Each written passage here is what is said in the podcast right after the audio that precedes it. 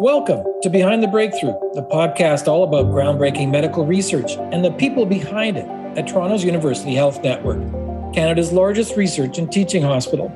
I'm your host, Christian Cote, and joining us on the podcast today, Dr. Deepali Kumar, an award winning clinician investigator at UHN's Toronto General Hospital Research Institute.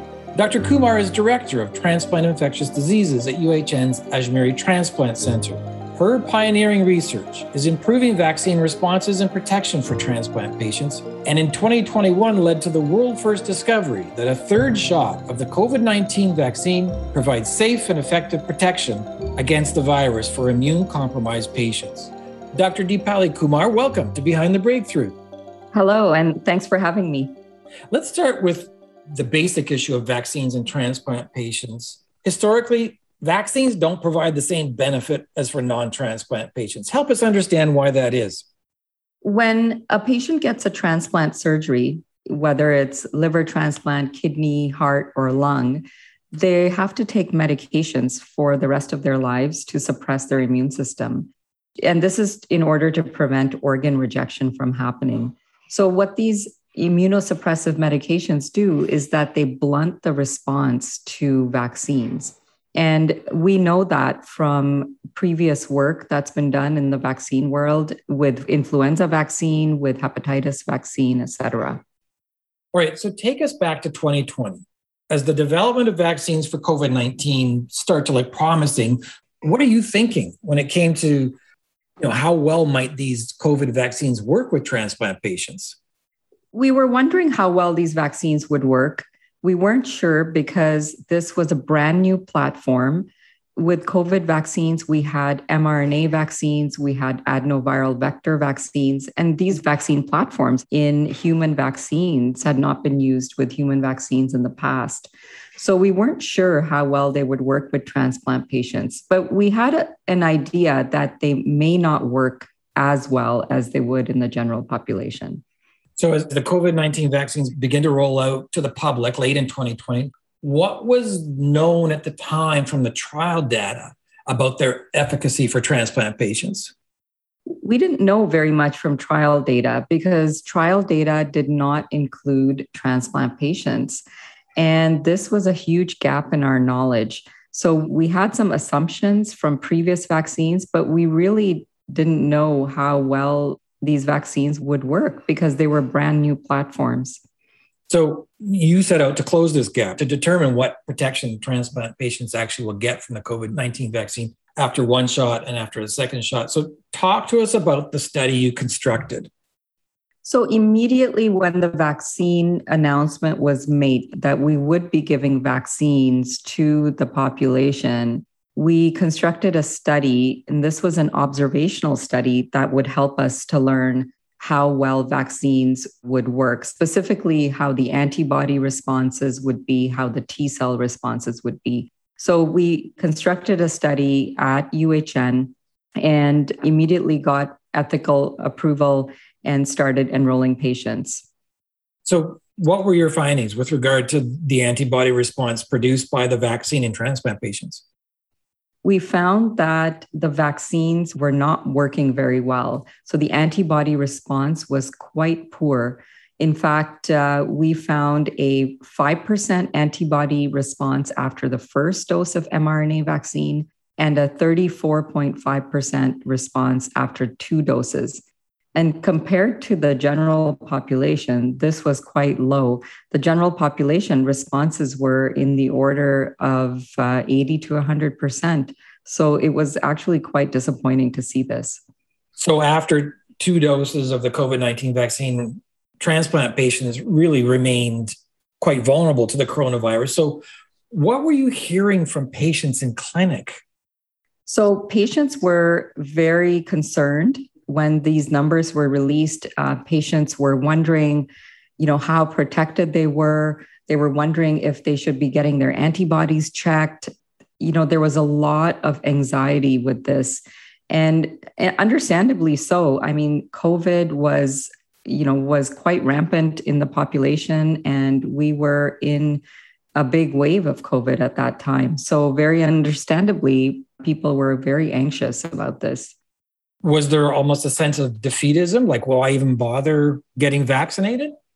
Well, you know, we tried to combat that sense. Uh, there was a little bit of that, but we tried to tell people that antibodies are not the only arm of the immune system that protects you.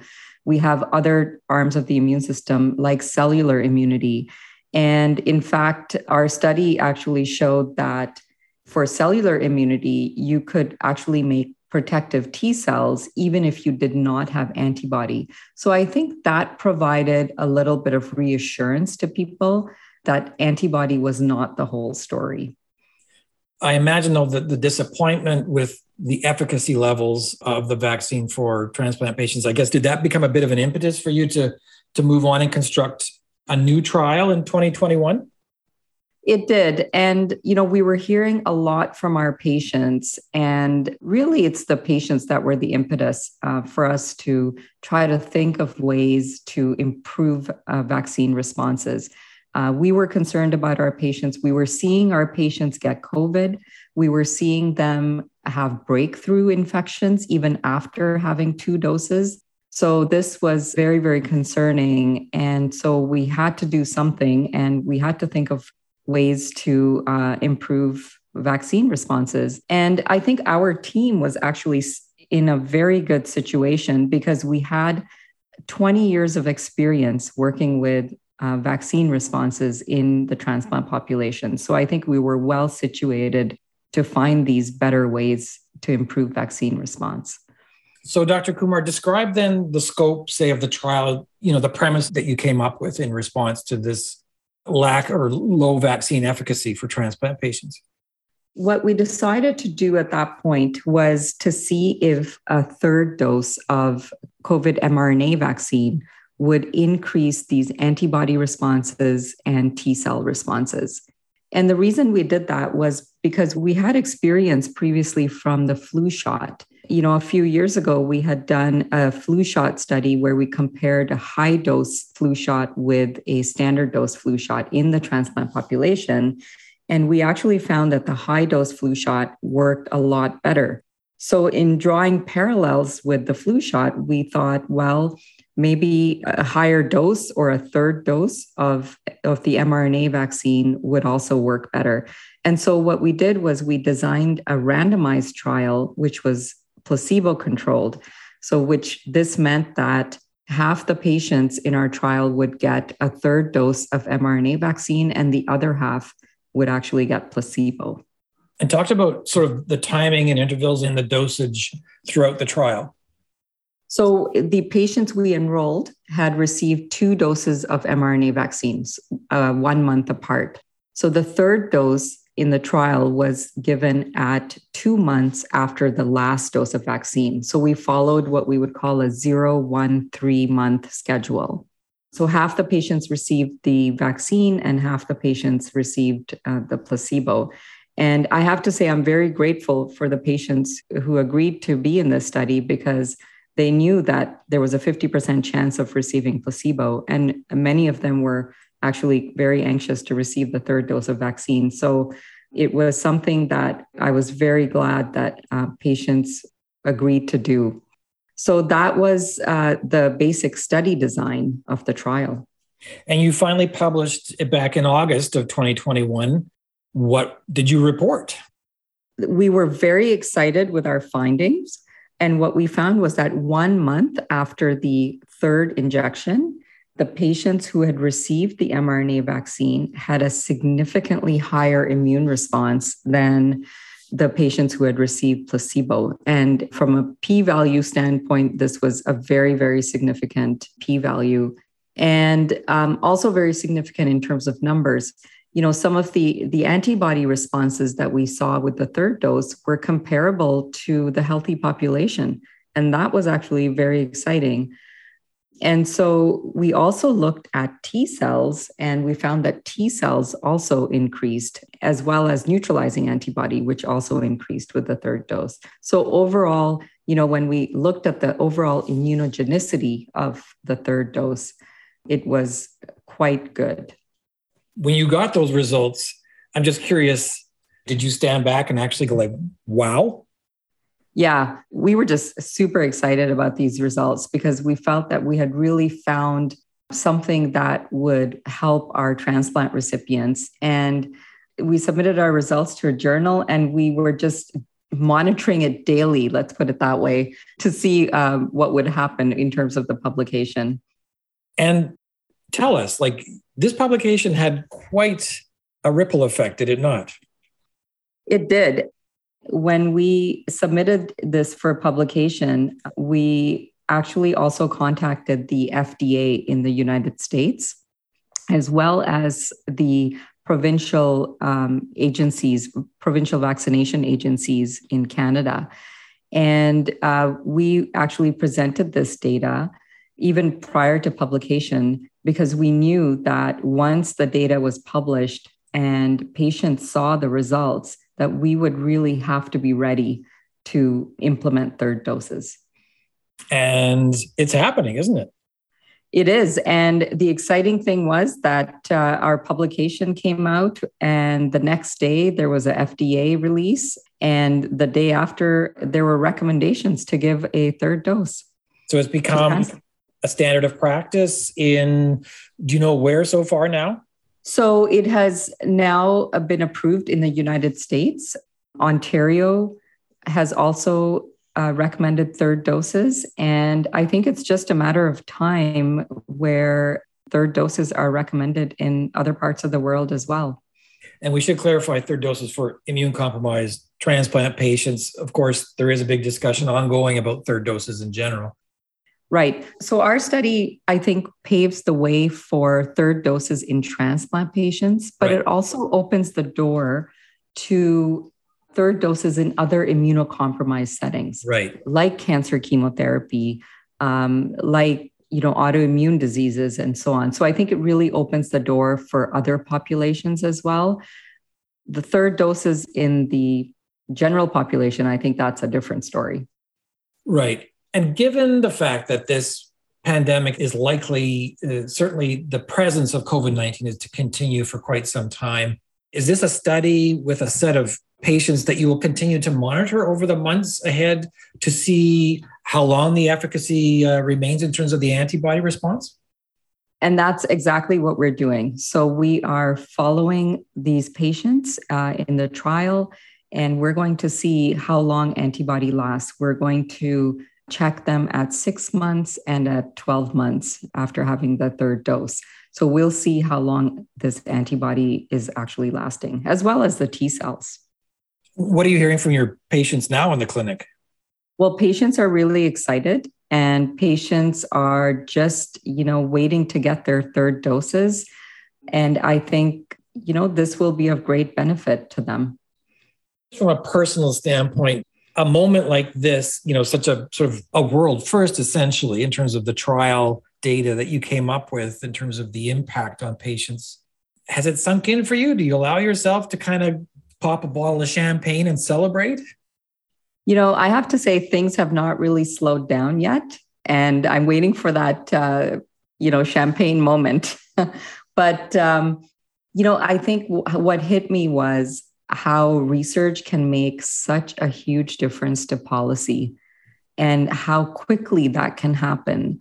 I think this is what research is really all about. And I think that is what has, after so many years, it's come to a head, I would say. And uh, I think what has happened is truly amazing. Well, and your discovery is quite amazing. And I think it probably also speaks to the body of your work, knowing which questions to ask.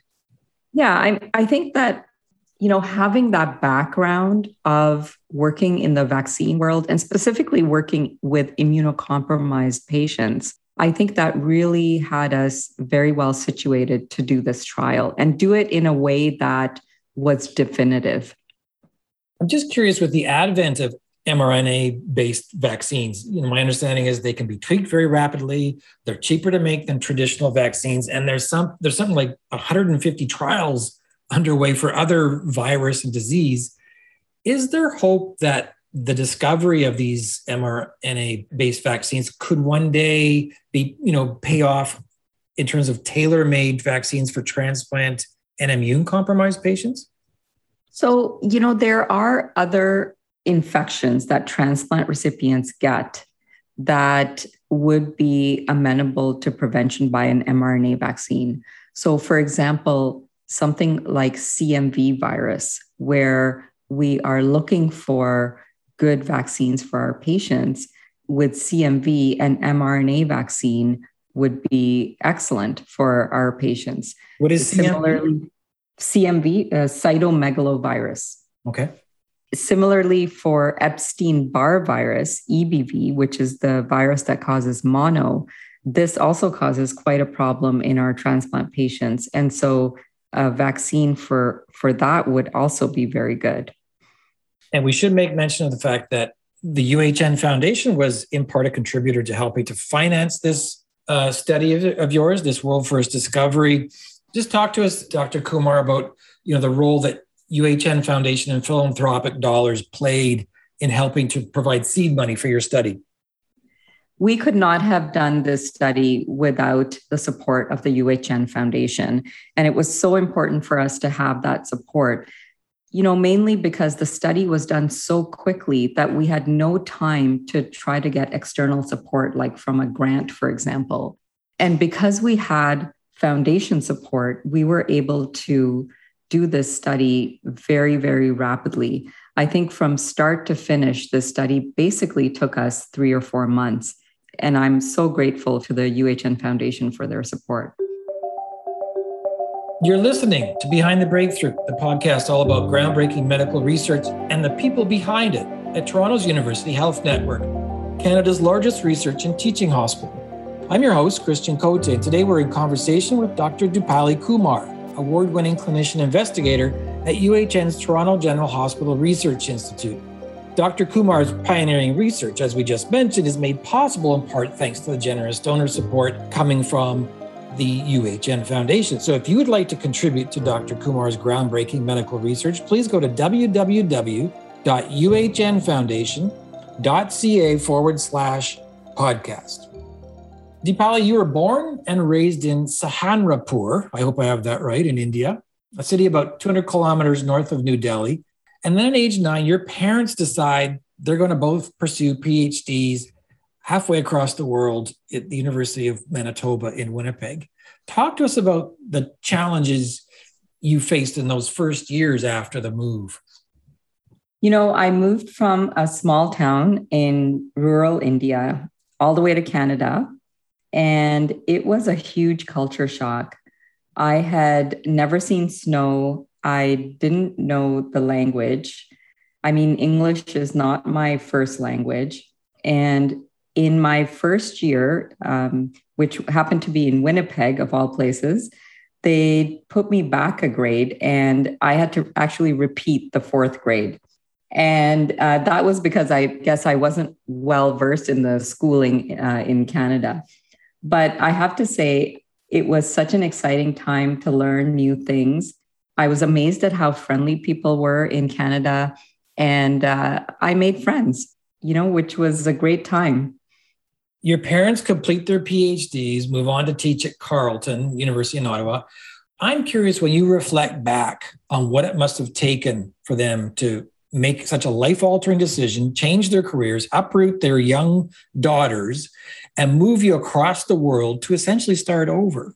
What lessons do you draw from their courage to do that?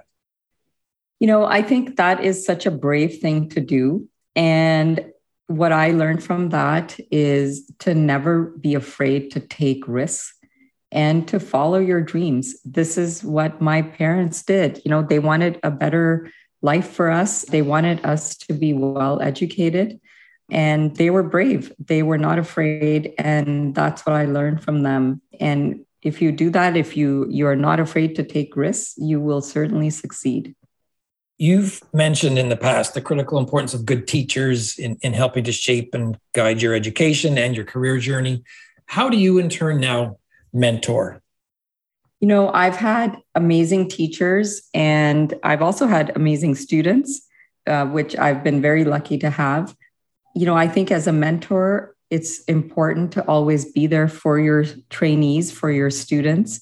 It's important to put your students first and make sure that they are learning. And it's very important to not only be there for your students at the time that you know they're with you but also afterwards you know afterwards when they they go out into the world they get new jobs they're in their career and they want to talk or they just want some ideas uh, for research uh, i think it's just very important to be there for your students now and also in the future I've read actually a number of interviews that you've given over the years uh, in preparation for our chat today, and you've talked about work life balance quite a bit and how important that is for you. Talk to us about your approach.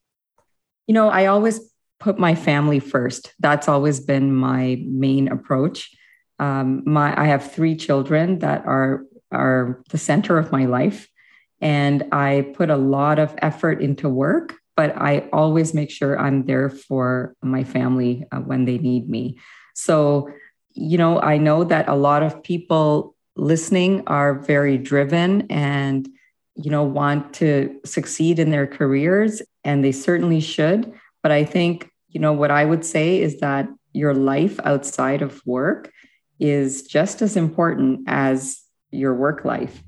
And so it's very important not to put off personal things because you think, for example, the timing is not right because of your career and so on. It's very, very important to be well grounded in life and to focus on your non work life as well, because that is truly just as important as your work life. Well said. Let's turn to your patients. As a clinician, you see patients a lot. You see the stakes involved in making things better for them. How do you balance that urgency with the fact that science takes time? So, you know, the science and patient care both inform each other. If science is not done properly or methodically, then it will negatively impact patient care. So, you definitely cannot cut corners in science because you're feeling this urgency to happen. And I think, you know, the case in point is the, the recent study that we did on third doses. We knew we had to do it quickly, but we did not cut corners in terms of the methods we used. Do you ever feel pressure in this work?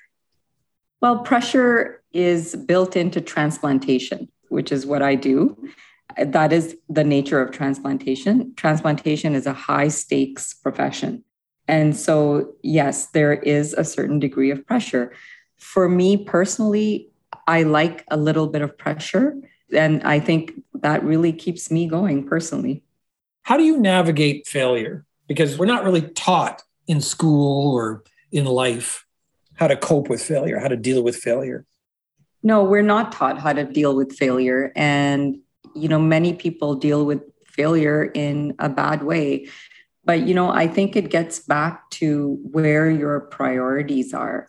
And if your priority is your family, if that is also a priority for you, then you are grounded. You know, you need to be well grounded to be able to deal with failures because in research, there are more failures than there are successes. And I think it's very important to be grounded in order to help, you know, in a healthy way, deal with your failures. There's a author simon sinek who speaks and, and writes a lot about leadership and motivation. And he has a quote that i really love to read to people. And it goes like this people don't buy what you do they buy why you do it. Why do you do what you do? I'm motivated. I have a lot of internal motivation. And i think that's what really keeps me going. And the internal motivation comes from seeing a lot of patients and seeing them get better. Because when I see patients get better, I'm motivated to find that next cure, that next discovery, you know, doing that next study. So I think for me, seeing patients get better and science really go hand in hand. What's interesting about the COVID 19 pandemic is it's raised medical research into the everyday consciousness of the general public. It feels like almost a once in a lifetime opportunity to demonstrate to Canadians that it's an essential service, it's intertwined with healthcare. I'm curious though, as the pandemic hopefully fades, will medical science also fade back into the background? You know, COVID has really brought medical science right to the forefront. It's brought medical science into people's homes, into their daily lives. It's all over the news. And, you know, as the pandemic fades, and I think that's a big if, it's if it fades. I don't know if we will really see medical science fade into the background because I think we've made a big impression. Patients have a lot of other medical problems that have nothing to do with COVID. And we still need to tackle those. So there's a lot of work to do in medical science. And I'm curious, what, what do your parents think of their daughter and her achievements? You know, my parents are very humble people, and I think they are just enjoying the moment as any parent would, you know, with their child in medical science and working on COVID. So I talk to them every day, and they always have a lot of questions for me about COVID. They want to know what I'm doing next. They want to know what other research is going on. They're very interested in COVID research uh, because they're researchers themselves. And I think a lot of curiosity that I get, I think I get it from them too. So, what's next for you? What should we be watching out for in the months to come? I've taken on the role of the incoming president of the American Society of Transplantation, which is a real honor and privilege. And this will really allow me to take transplantation internationally and it will allow me to advocate for transplant patients at an international level. But in addition to that, I continue to do research, and my research is continued focus on COVID. And uh, the project that uh, we've started in terms of making sure that our transplant patients are protected from COVID will continue on. And we will make sure that uh, you know we continue to make uh, new discoveries that help our patients. Well, Dr. Deepali Kumar, award-winning scientist at UHN's Toronto General Hospital Research Institute, thanks so much for sharing your pioneering research with us and continued success. Thank you. Dr. Kumar's research is made possible in part thanks to generous donor support. If you'd like to contribute to her pioneering medical research, please go to www.uhnfoundation, that's all one word, uhnfoundation.ca forward slash podcast. And for more on the podcast, go to our website, uhn.ca or www.behindthebreakthrough.ca and let us know what you think. We love feedback. That's a wrap for this edition of Behind the Breakthrough, the podcast all about groundbreaking medical research and the people behind it at the University Health Network in Toronto, Canada's largest research and teaching hospital. I'm your host, Christian Cote. Thanks for listening.